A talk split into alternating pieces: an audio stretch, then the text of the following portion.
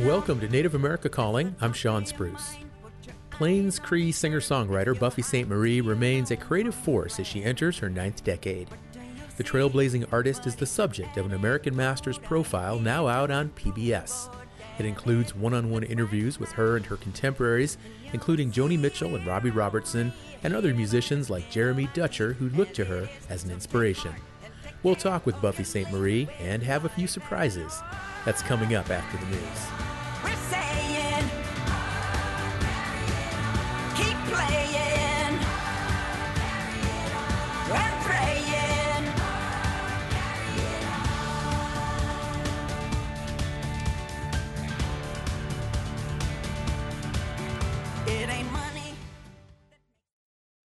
This is National Native News. I'm Antonia Gonzalez. A boarding school healing ceremony was held in Anchorage, Alaska this fall. The ceremony took part as people from across the state gathered for the 2022 First Alaskans Institute's Elders and Youth Conference. Took all their regalia Storyteller and cultural bearer Bob Sam from Sitka opened up the healing event by sharing some history of boarding schools in southeast Alaska, from the early opening of the Sheldon Jackson School to students who were sent to the Carlisle Indian School in Pennsylvania. Sam says it was devastating for students to be stripped of their languages and cultures. He also shared some stories of boarding school survivors talking about the trauma they endured. Students were often told they were worthless, and many oh, were physically, mentally, and children. sexually abused. And when they arrived in Carlisle, it had to have been the worst experience of their life.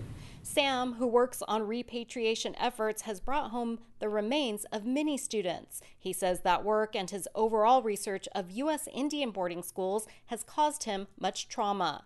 He spent many years in Japan learning about Japanese culture. He then returned home to Alaska, embracing his Tlingit culture to help him heal from the trauma. Primarily, I return bodies and stuff like that, but I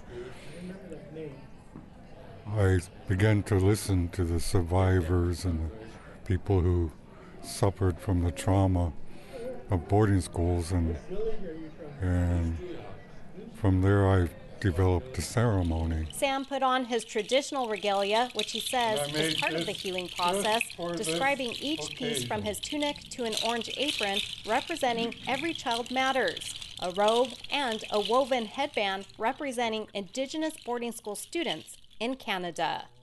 Sam then told a story about Raven and the return of traditional knowledge to the people. Sam ended the ceremony by having people form two lines. Boarding school survivors then walked down and were given affirmations, handshakes, and hugs from each person as Sam sang. I'm Antonia Gonzalez. The Department of Interior is continuing its investigation into U.S. Indian boarding schools. The agency is traveling across the country gathering testimony. This fall, a stop was made in South Dakota. As Lee Strubinger reports. 78 year old Rosalie Quickbear attended one of the 31 boarding schools located in South Dakota.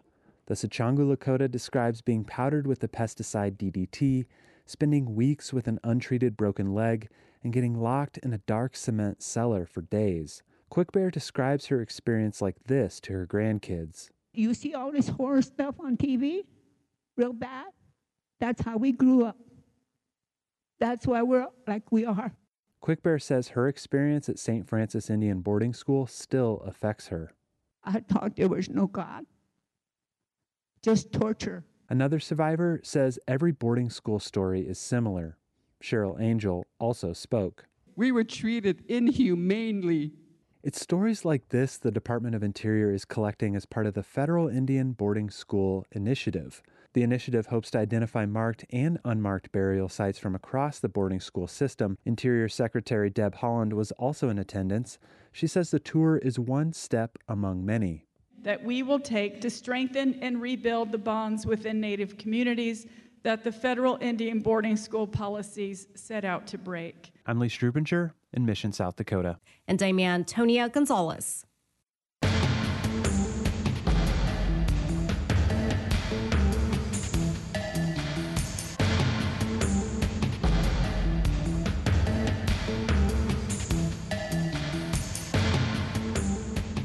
National Native News is produced by Koahnic Broadcast Corporation with funding by the Corporation for Public Broadcasting. You've probably seen those car ads low price, low payments. But when you get to the dealer, there could be a catch. If a dealer isn't honest when it comes to its car ads, tell the Federal Trade Commission at reportfraud.ftc.gov. Support by the Federal Trade Commission.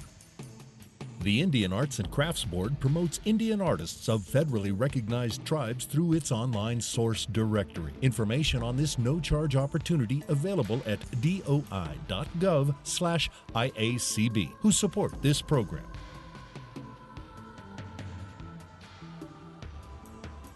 Native Voice One, the Native American Radio Network.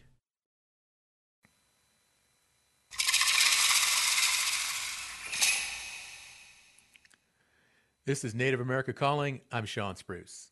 Buffy Sainte-Marie is the definition of a trailblazer. As a bold songwriter and folk musician on fire in the 1960s and 70s, she told it like it was. She commented on discrimination, violence and war, politics, and indigenous issues, and her music was even blacklisted for a short time in the U.S. She used the spotlight to share with the world the status of indigenous communities and dismantle as many native stereotypes as she could. Buffy is an Academy Award winner, a multi Juno Award winner, and a dear friend of Big Bird and everyone else on Sesame Street. And she's still sharing her music, art, and wisdom with the world. She's inspired many of today's Indigenous musicians. The PBS series American Masters now offers a portrait of her genius and her many accomplishments. In this special pre recorded show, we're talking with Buffy Sainte-Marie about what's new and the latest in her life. And without further ado, please let me honor and welcome our guest today, Buffy Sainte-Marie, Cree songwriter, musician, and activist. She's speaking with us from her home studio in Hawaii.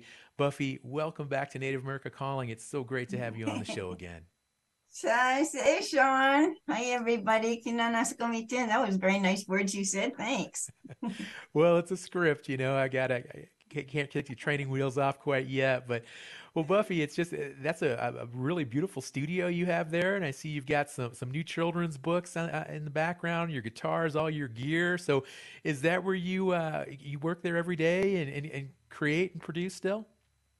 I, I work here when I feel like it. That's the key to me. I do it when it's fun. I try not to turn it into work. Well, that's definitely the attitude for sure. Well, Buffy, there's just so much to talk about. This is so cool and exciting. But uh, first up, this this documentary that's come out. Uh, it's been produced, and it's all about your life. And tell us more about it. Oh well, it was uh, it was directed by Madison Thomas, who's half Indigenous, half non, and the writer is Andrea Warner. And Andrea Warner is the person who actually she was the second biographer who went to my manager and and said uh, that she wanted to write the story of my life. and I asked my manager, well, who is it who wants to do a biography? He said Andrea Warner, and I said just say yes because we had done a little interview, kind of like what you and I are doing today, Sean, and neither one of us wanted to get off the phone. So Andrea is the writer, Madison Thomas is the director. And we had two production companies, White Pine, who are a major Canadian um, film production company, and Eagle Vision, who are an indigenous group from Manitoba, who've been making great, great movies for quite a while. So I, I really lucked out. good people.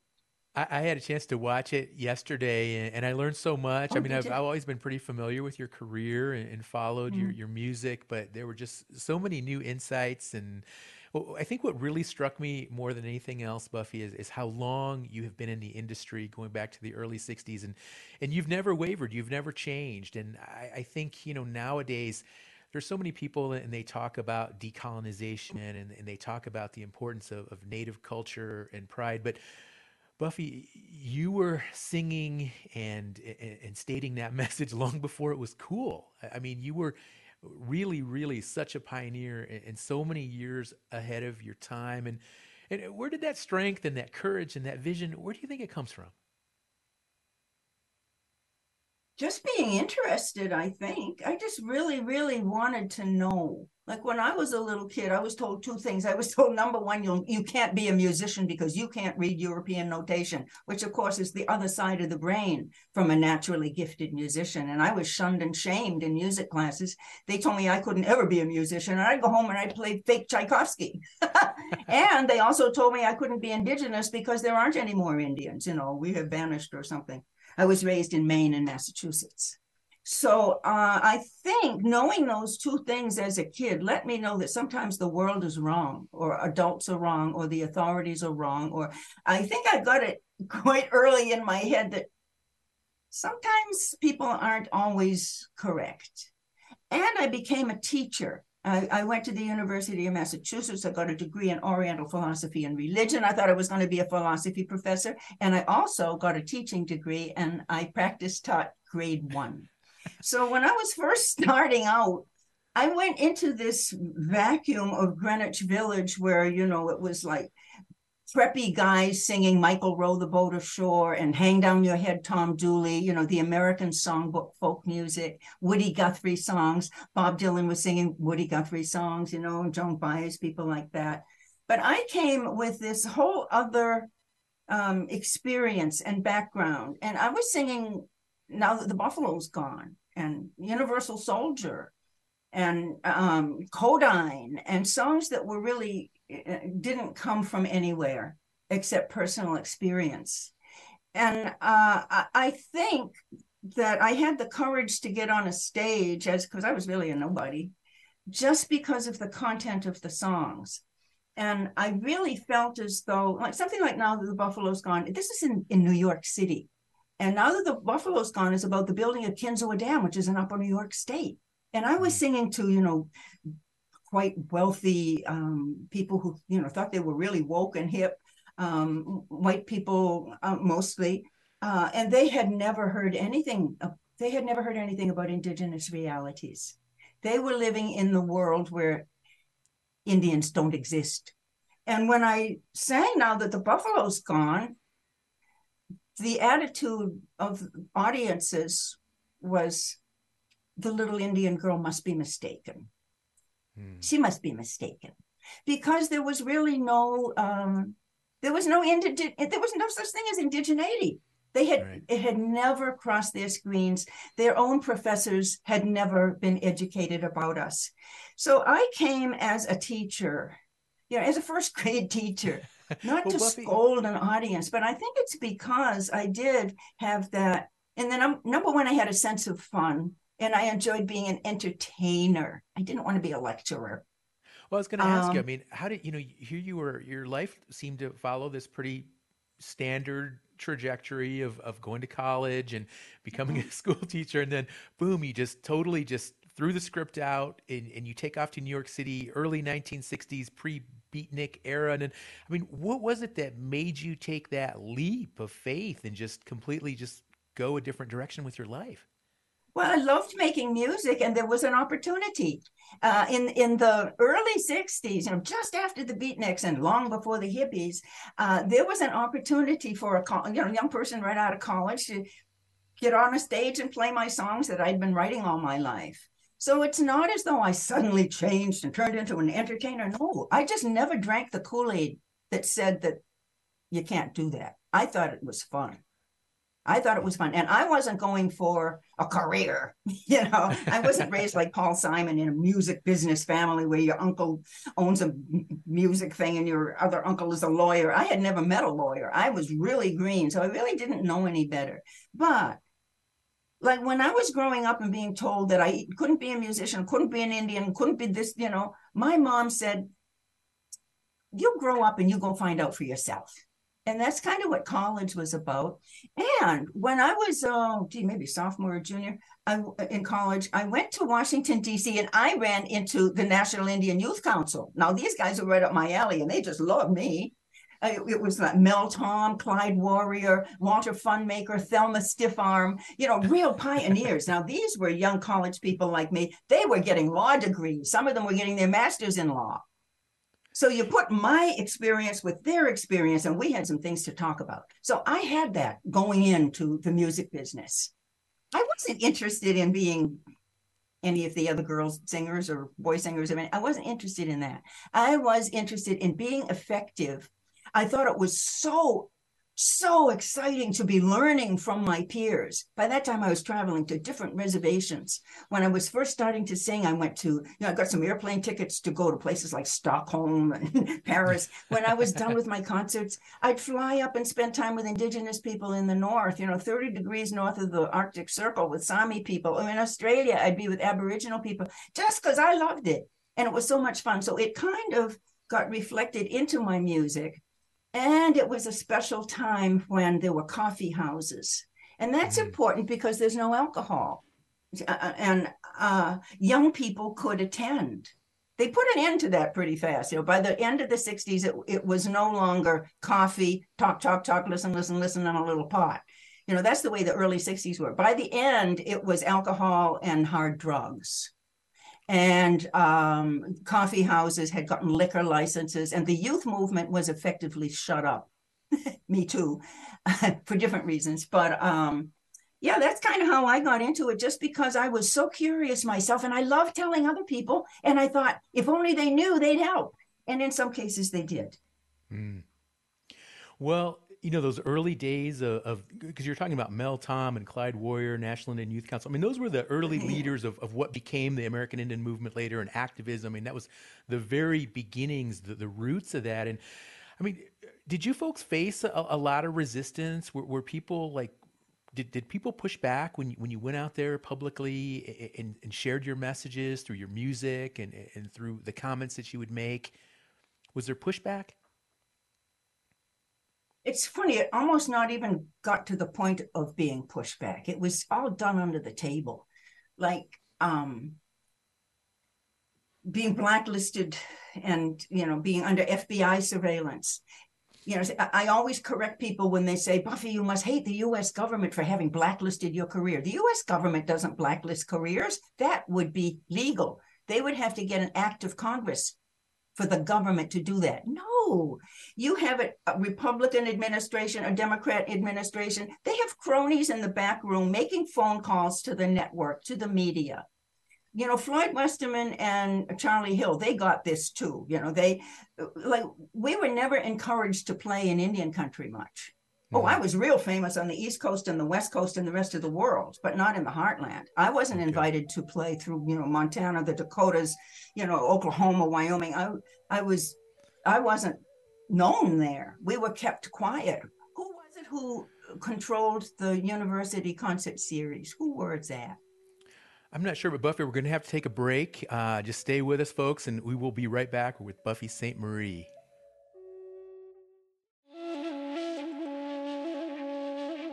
It seems like Black Friday got going weeks ago, but we'll take the traditional start of the holiday shopping season to talk about the vision of some native retailers, including two hard charging botanical creators. It's that time of year to highlight small native business on the next Native America Calling.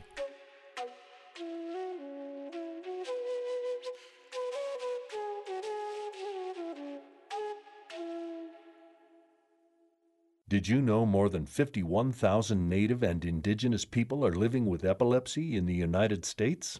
Epilepsy is a neurological disorder that causes recurring, sudden, unprovoked surges of abnormal electrical activity in the brain. Call 1 800 332 1000 to get information and resources. Help someone you know by learning seizure first aid at epilepsy.com/slash first aid. The Epilepsy Foundation supports this show. This is a special pre recorded episode of Native America Calling. I'm your host, Sean Spruce. We're talking with the one and only Buffy Sainte-Marie. She's a talented and influential artist. We're not taking live callers, but you're more than welcome to join the conversation online. We're on Facebook and Instagram. And we've got a caller right now. Radmilla Cody, a name many of us are familiar with. She's a Dene singer, songwriter, as well as a model, and raises awareness to fight against domestic abuse and violence. She's a Grammy nominee and multiple Native American Music Awards winner. Radmilla, thanks for calling in today. Ya eh, te eh, puppy. Oh my gosh, this is an honor.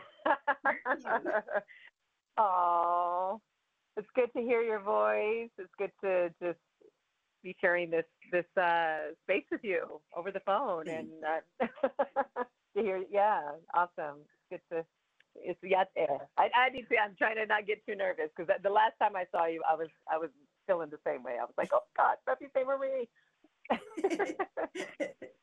I felt the same way, Radmilla. Radmilla, what does that mean? What is Buffy's music and her career and just everything about her mission and just her vision? What does it mean to you? Oh man, it's it, it not just me, but to to just Native country in general. Uh, it's you know your work has focused so much on issues facing Indigenous peoples and um, you know the social environmental activism linked to that, and and you've just really been uh, indeed a trailblazer for for many of us who um, you've created and opened those opportunities in that path for. So I I'm very very grateful to you for that. I remember that the the first time I met you, I, it was years back at the um, film festival in the native the American Indian Film Festival in San Francisco. And you had done a performance, and I believe they had given you an award there. But I was just so excited and nervous about meeting you, and and and then I remember saying to you, "I'm going to be just like you, Buffy." just like you. And and you you had a smile on your face, and you said, "Uh, well, good luck, Radmilla." and I and I remember thinking to myself in that moment, like, well, she's right, right? Like you're right about that because there's you just there's so much that you have done in your career, and um, and there's no I, I can't be like Buffy. I can't be like you. Even and even Whitney Houston because I love and adored Whitney, you know, adore Whitney Houston. And so um so I think in that moment I remember just feeling uh feeling even more inspired by you because you made me realize in that moment that that I needed to to, to focus on creating a path of my own. And and so um so thank you for that. Thank you for that moment. Um, and and I appreciate again everything that you you have done and continue to do for you know indigenous peoples and just being a good relative you know on so many levels in that way and and for our land for our non-human relatives you know just you know for our our lifeways you know it, it, it just it, this goes way back you know during an era where um, so much, so much uh, injustice was was placed, you know, on Black Indigenous people and in Indigenous people. And so, there's a photo that I love, I absolutely love, where you're sitting at a piano next to um, ah, what, um, to Muhammad Ali, and it's one of my favorite, favorite, favorite images of you.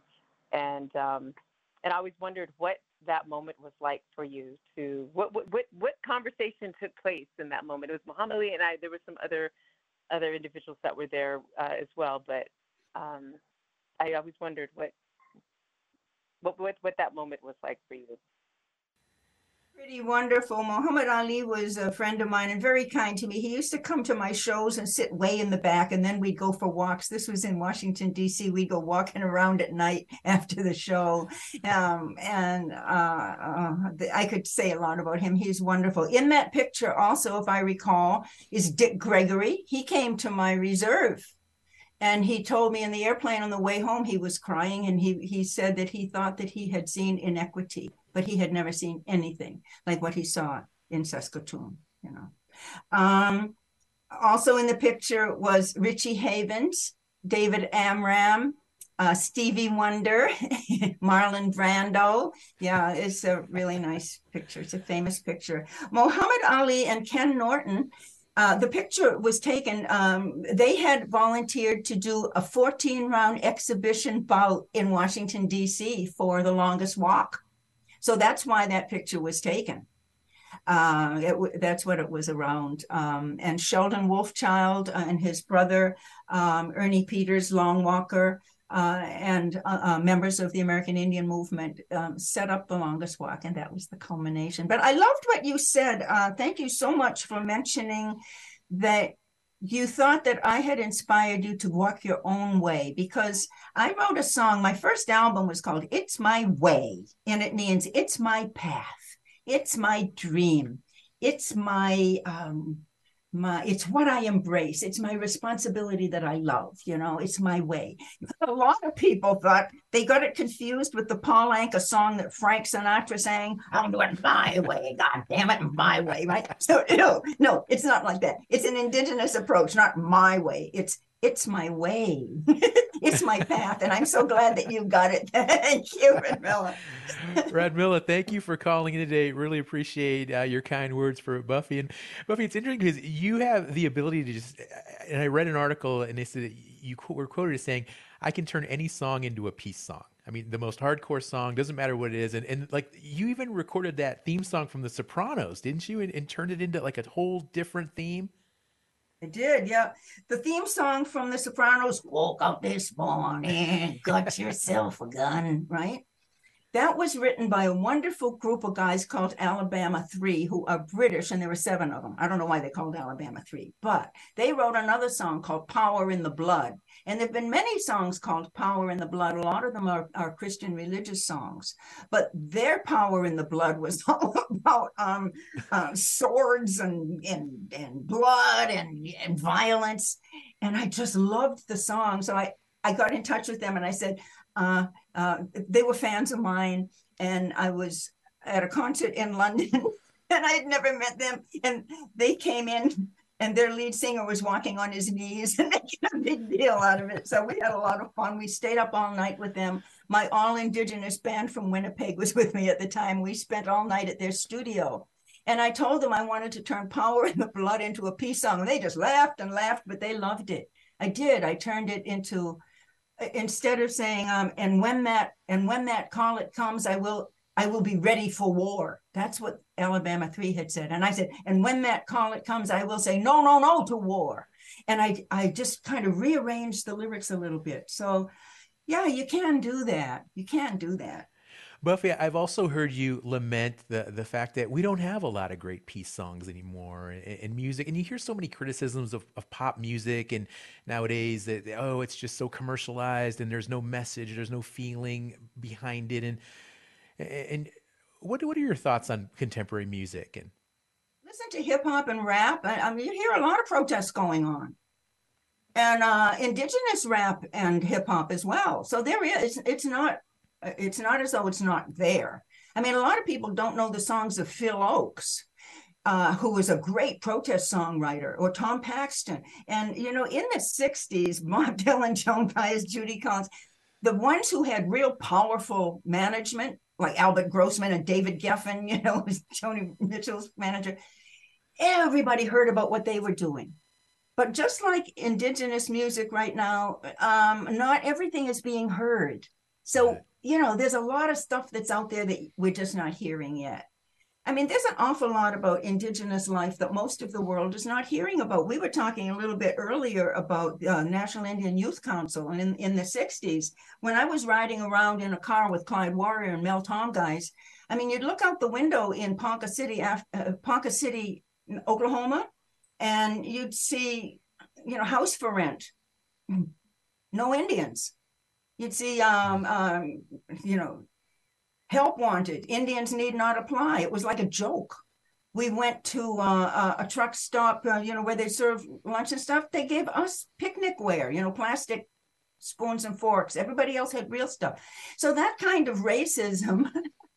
you know, you don't live in Ponca City, Oklahoma, I mean, if you're a New York City person, you probably don't know about it. So I guess what I'm saying is that in the indigenous world, there's an awful lot going on that uh, that is really really good or sometimes really really bad that the rest of the world including us on in other locations are not hearing about. But you know with native america calling and ict and you know it, times are different now.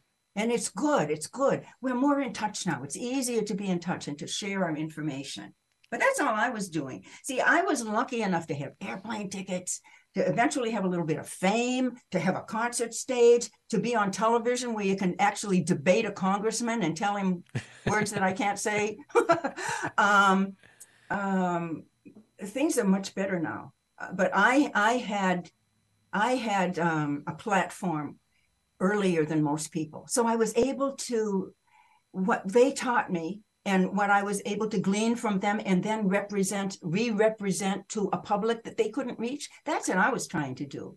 Because we'd go to uh, AIM rallies or something else. We were trying to spotlight an issue that um, wasn't being heard. And, you know, so often you can't get any space in, in the public forum unless you're angry and have a gun. But there were so many people working in communities to make things better and and and still are you know we we always have to remember that indian country is not what we're seeing in the global headlines. Right right. Buffy we've got another caller jeremy dutcher. He is a first nations composer musicologist performer and activist. Jeremy thank you for calling in. Hi hi. Tanse buffy. Hey how's it nice to hear your voice, my friend. And it's always an education when uh, when I get to to to hear your words and and to to know your story a little better. Um, thank you for sharing it today.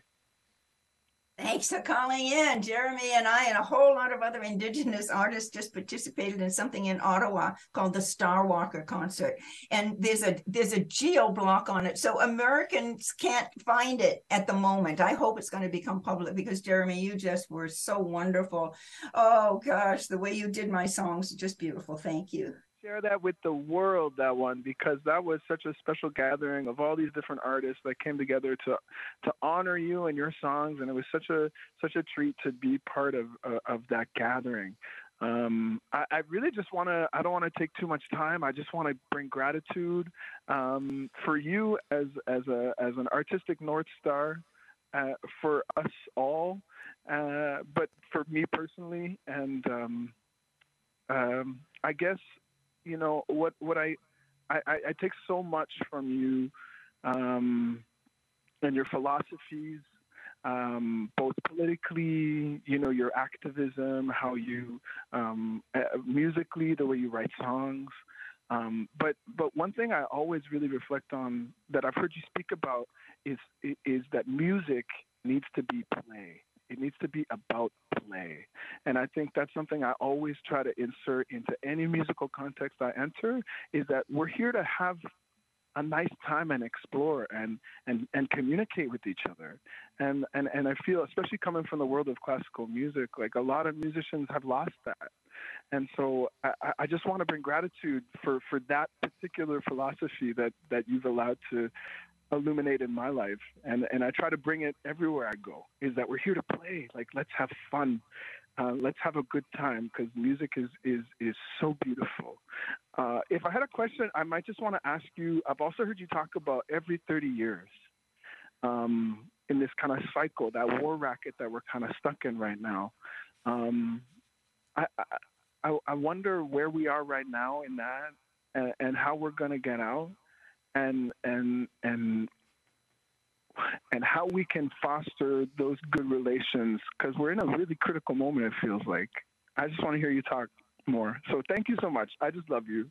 Take good care. okay, Jeremy. He's a wonderful artist. What's your thought on that? He mentions every 30 years and just the current well, state of chaos it's true it's it's true of indigenous things too. Like i feel as though right now we're kind of having a moment. You know there are a lot of indigenous actors and actresses and directors and all who are having a moment on television and documentaries you know res dogs and oh, there's a whole bunch of them uh, and I don't get too excited about it because I've seen it before. I mean, it's like every now and then somebody comes out with a big Indian movie, and the and the fashion magazines all start sticking feathers in blonde pigtails, and you know, silliness, but um, then it goes away. Um, you know, there was um, Cheyenne Autumn, and, and then there was a, a, a, Little Big Man and Dances with Wolves, and you know, there's a whole lot of them. And but then it goes away. Uh, so uh, I hope that uh, everybody's paying attention and is going to try to maintain and not let uh, slip back into a lack of consciousness the points that many, many people are making now about missing and murdered Indigenous women and girls, about residential schools, about um, uh, applauding our heroes. I mean, there's so much um, that um, that's going on right now, but it can sink back into um, obscurity. The same thing, and what Jeremy was really referring to, I think, was my comment that, uh, like, in I wrote a song called "The War Racket." It says, you know, um, that's how it's done about every 30 years. The rich fill their bank accounts, the poor fill with tears, the young fill the coffins, the old hang a wreath, the politicians get photographed with their names underneath. It's like every now and then we have a big war money changes hand. It's a big money laundering thing. Everybody gets into it, right? A whole lot of poor people and unlucky people and unfortunate people and civilian people and guys who enlisted and maybe shouldn't have people, they get dead, you know, but a whole lot of people get rich.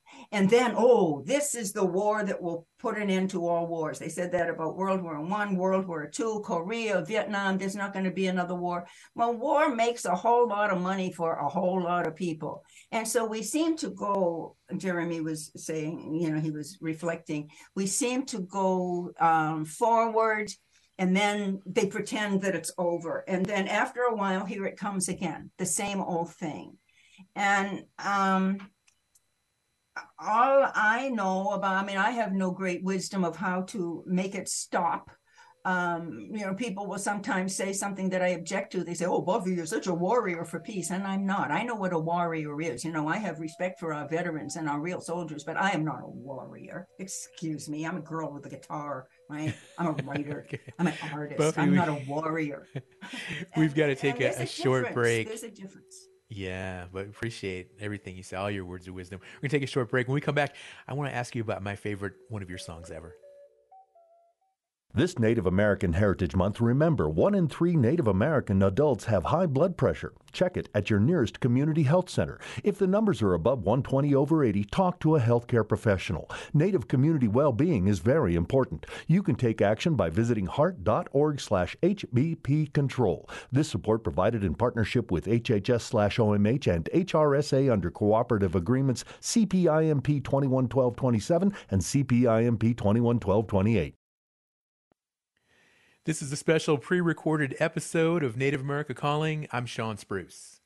We're talking with Buffy Sainte-Marie today. She's a Cree singer, songwriter, activist, and artist. She's joining us from her home in Hawaii. We're not taking callers this hour, but you can still join our online discussion. How has Buffy's music influenced you? What's your favorite Buffy Sainte-Marie song? We're on Facebook and Instagram at Native America Calling. We're also on Twitter at 1-800-99-NATIVE. And we've got a caller right now.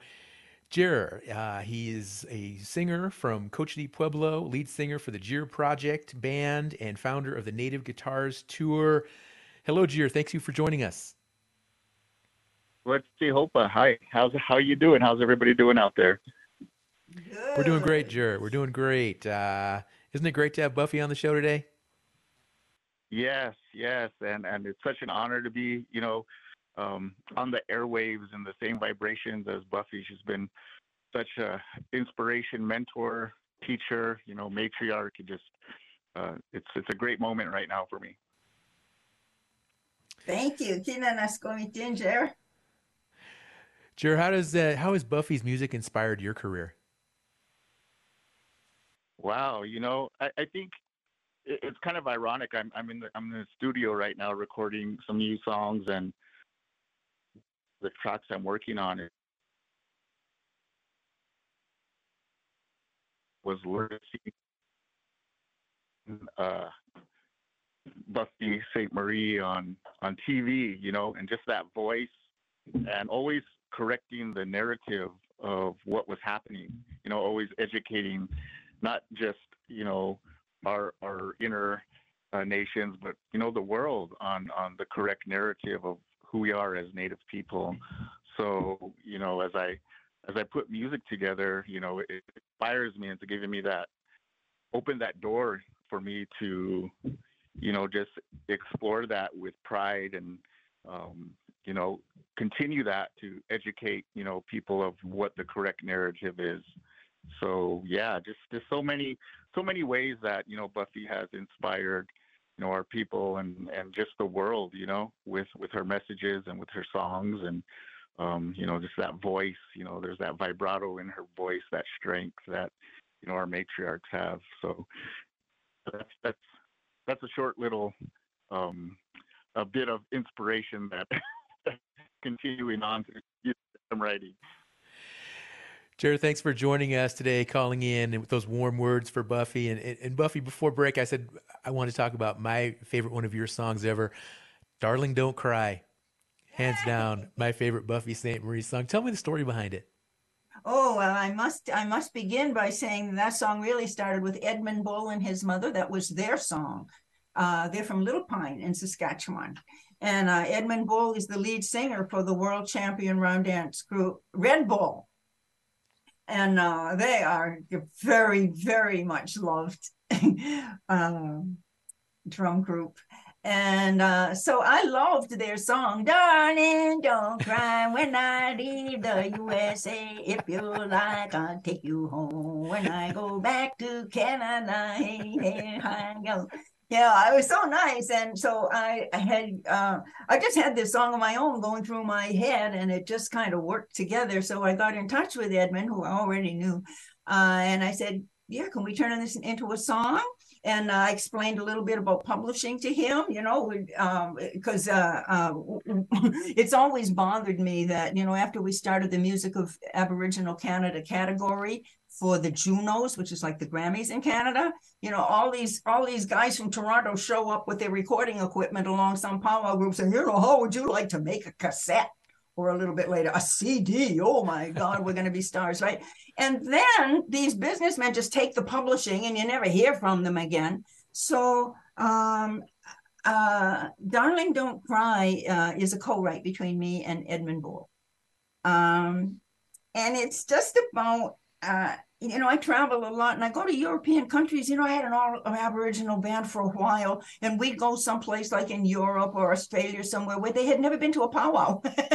and Darling Don't Cry is just so it's the real deal, you know. And, yeah, it is. Um, people all over the world they get this phoning um, uh, combination of stuff that they associate with Indians, and you know, it's all it's not even true and it's shallow and it's not really real or about anybody. It's just kind of a Hollywood package.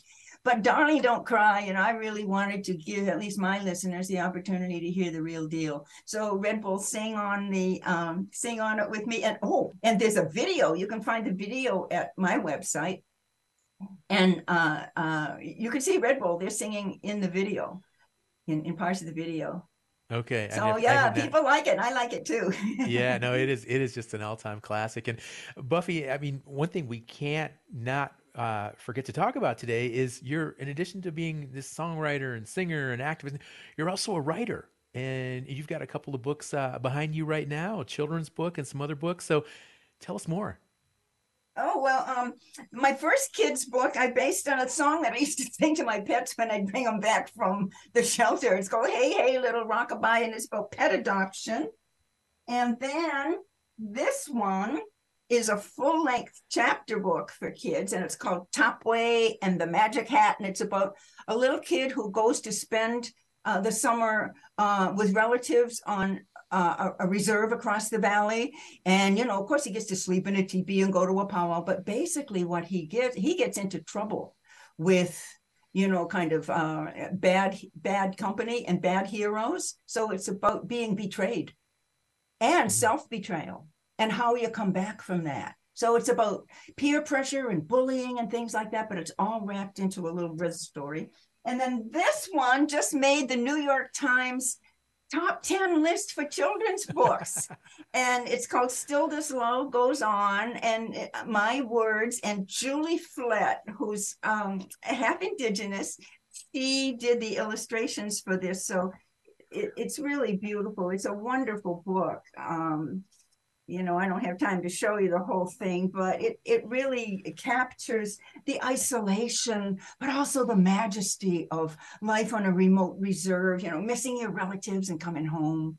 So that one's called Still This Love Goes On. So I got three kids' books out right now. Now, Buffy, the, the pet adoption, that's an issue that's very close to your heart. And I, I think we might have even played, uh, you have a song that's related to that. I think we played it during the break. Tell us more. Well, that's the that's what this little book is based on. And in the back of the book, if you can read music, which I cannot, but music teachers will be able to read it. So um, this "Hey Little Rockabye" is based on this song that I used to sing my pets when I when I would bring them home, and we also turned it into a book.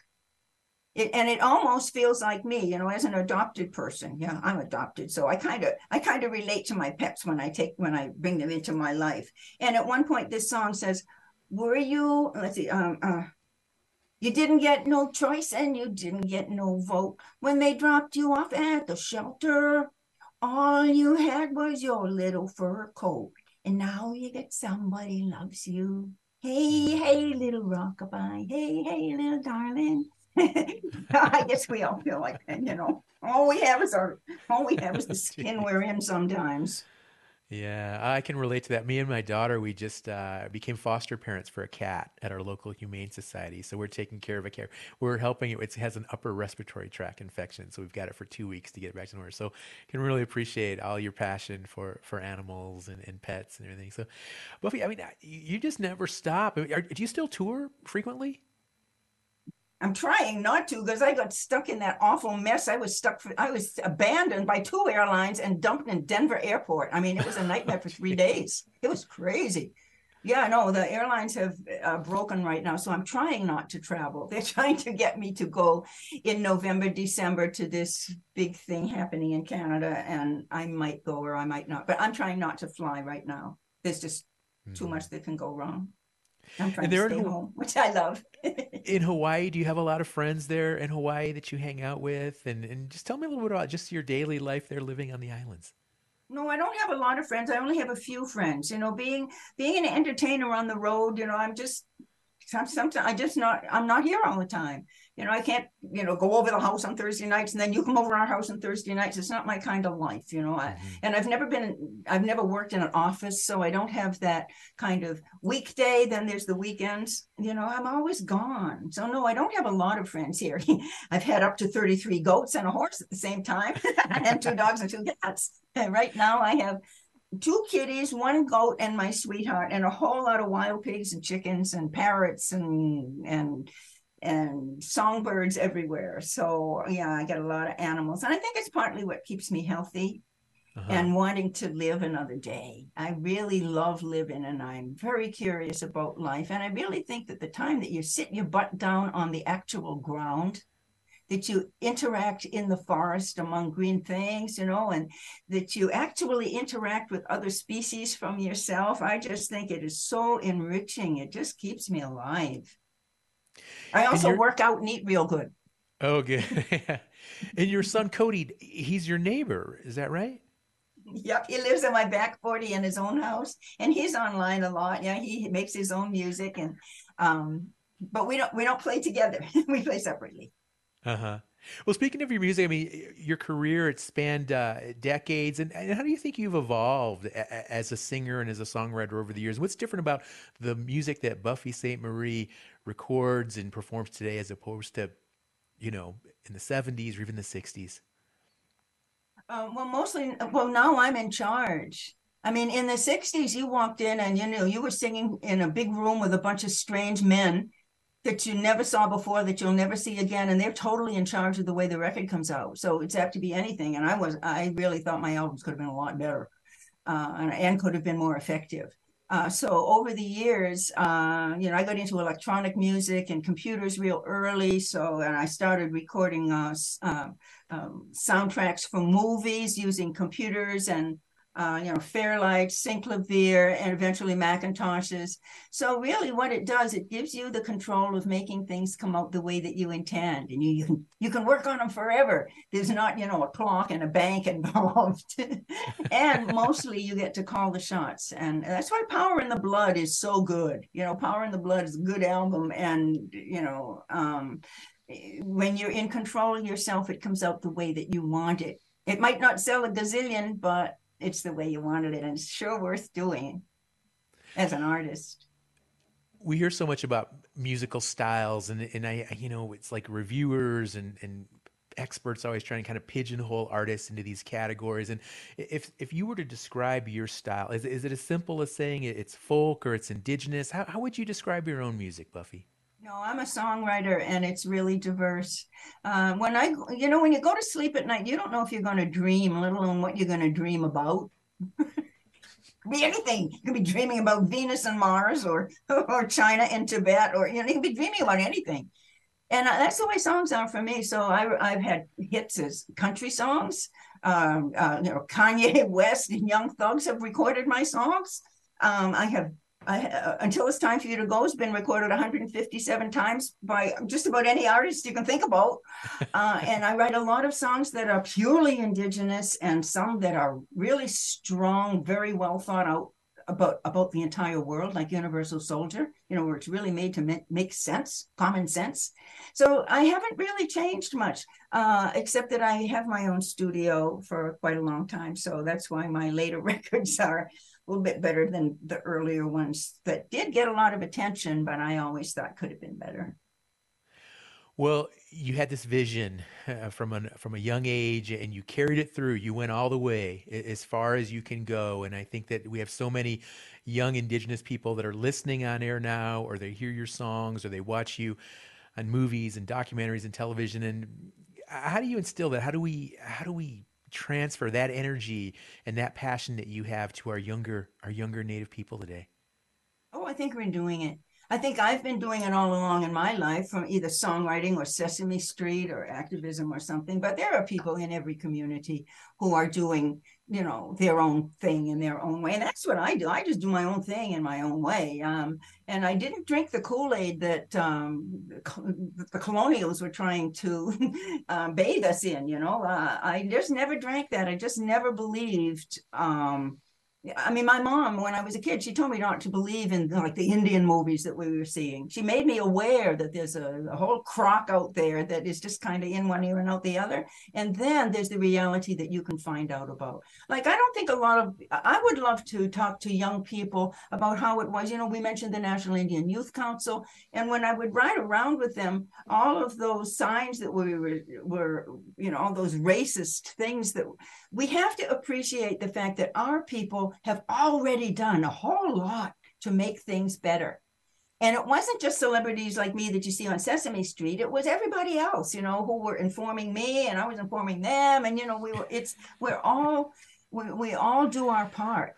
But for me, it's always based in the fact that I just plain want to. If you don't want to, don't worry about it do something else but if you do want to there's a lot there's a lot of indigenous people who came before us you know this is not new we've been this resistance has been very very necessary and carried on for 500 years if we had a very long time to talk, you know, I'd fill you in on some real hair raising things that uh, are still going on and that go way, way back. But, um, you know, there's only so much column space there's only so much time, but there's a lot of information out there. And if you love to learn, then go get it and turn it into whatever it is that will address the issue for the people that you are reaching. And they're all different.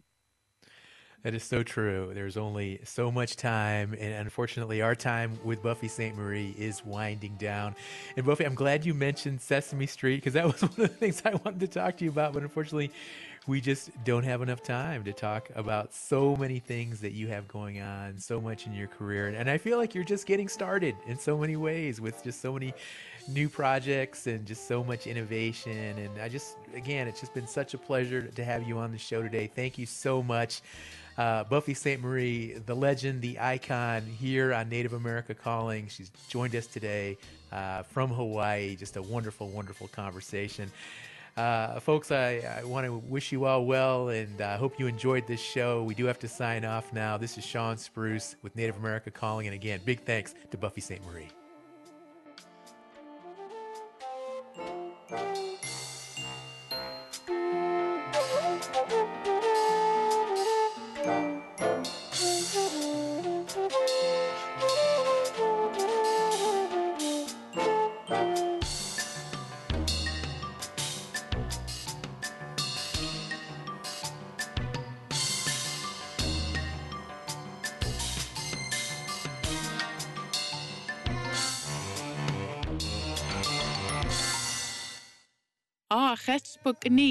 In Chin Kanzuch sluten in Crispiautin sheet, tin CMS ya twa, uaxels eastum, chiskihuantum sluan in Crispiautin, chimilk spent, Kol necht smi, chkokol tausis, scali such yet sachem, chihoimin healthcare.gov, chkokol tausin 1 800 318 2596. Yes, ma'am, centers for Medicare or Medicaid services.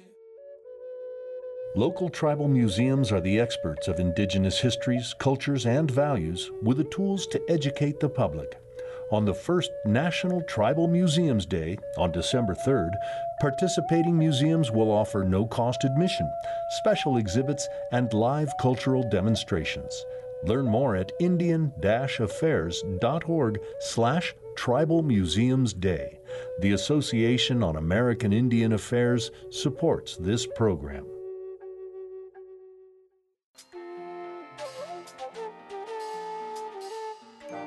Native America Calling is produced in the Annenberg National Native Voice Studios in Albuquerque, New Mexico by Koahnic Broadcast Corporation, a native nonprofit media organization.